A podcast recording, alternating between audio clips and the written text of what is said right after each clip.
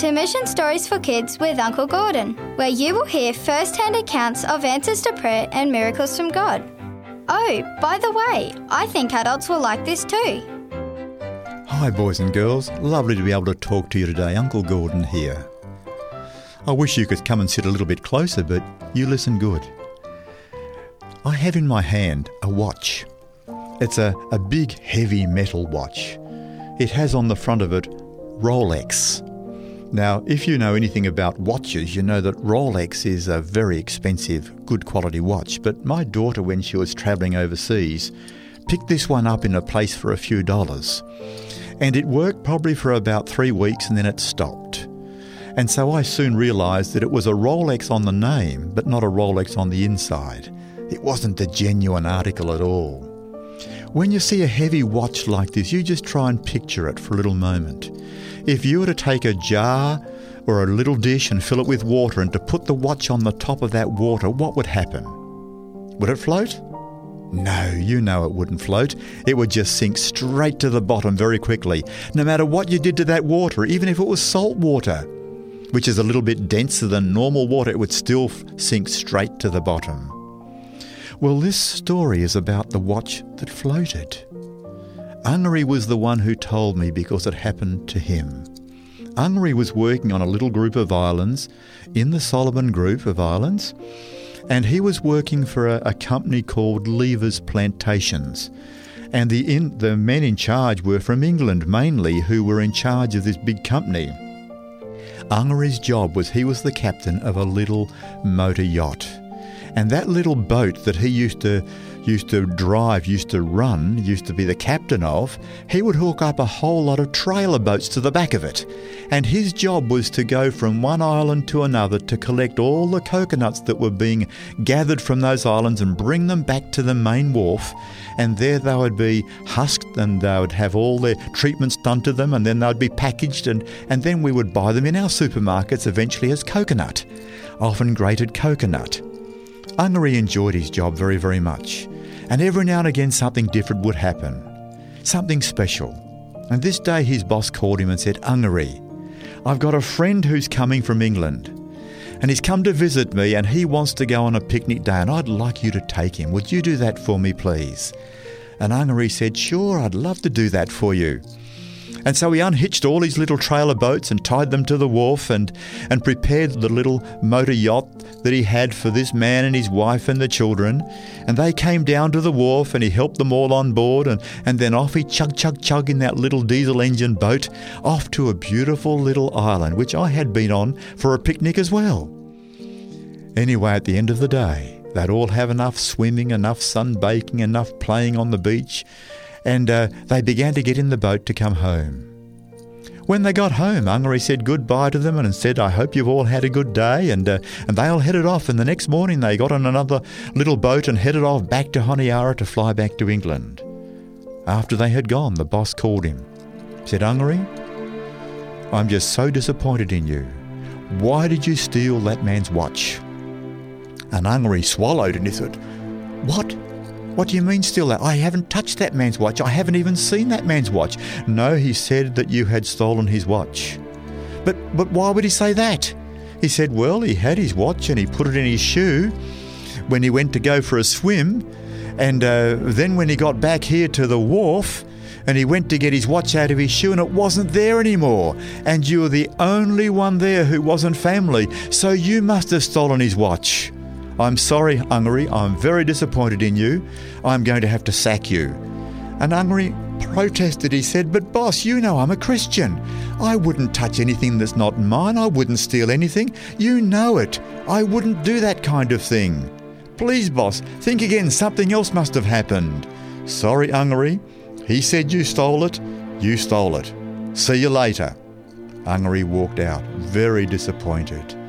He went back to his little house and he sat there, and he was angry because he knew it was wrong. Somebody had charged him with something that he hadn't done. And then he felt bad too because this was misrepresenting God. He always wanted to stand true to God at all times, and now, now this other man has gone back to England thinking that this man who's supposed to be a Christian steals. That wasn't fair. He didn't know what to do.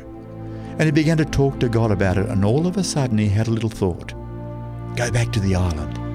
So he quickly ran down to the wharf and jumped into his little boat that still wasn't tied up to any other other uh, little passenger boats, all, all the other little uh, trailer boats that were there, and he went back to the little island and he drove right up onto the edge of the beach where he had the day before.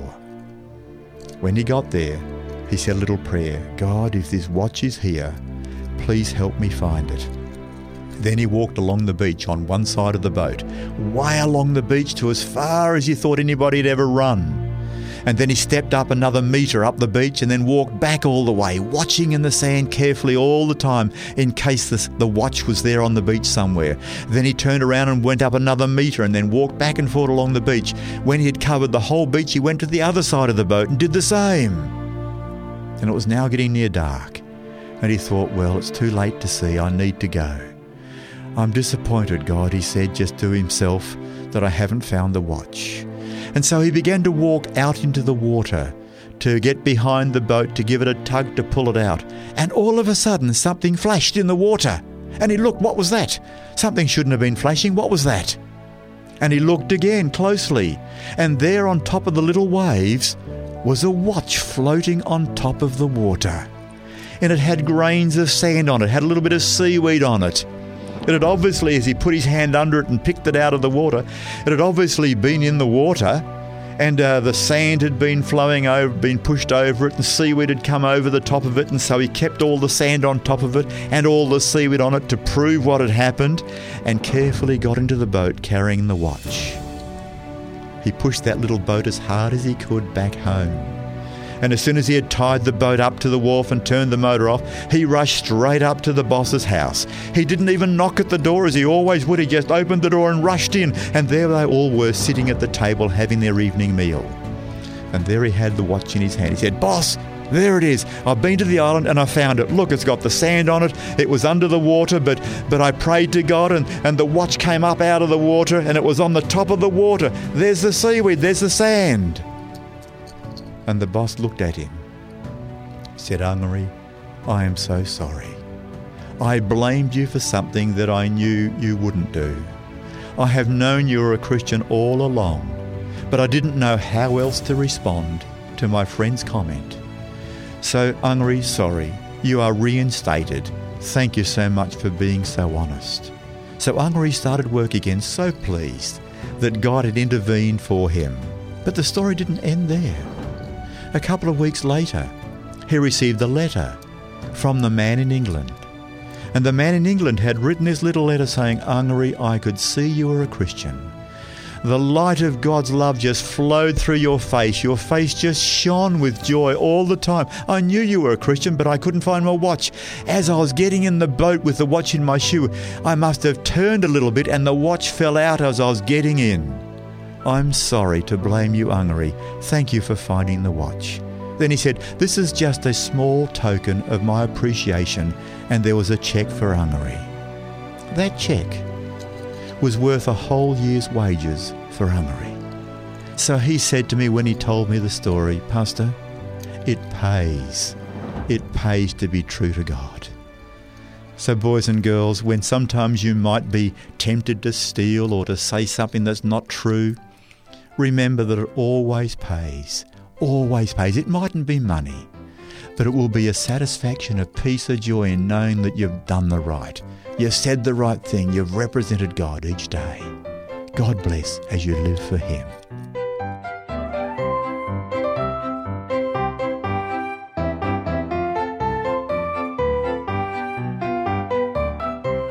You've been listening to Mission Stories for Kids with Uncle Gordon, a production of 3ABN Australia Radio.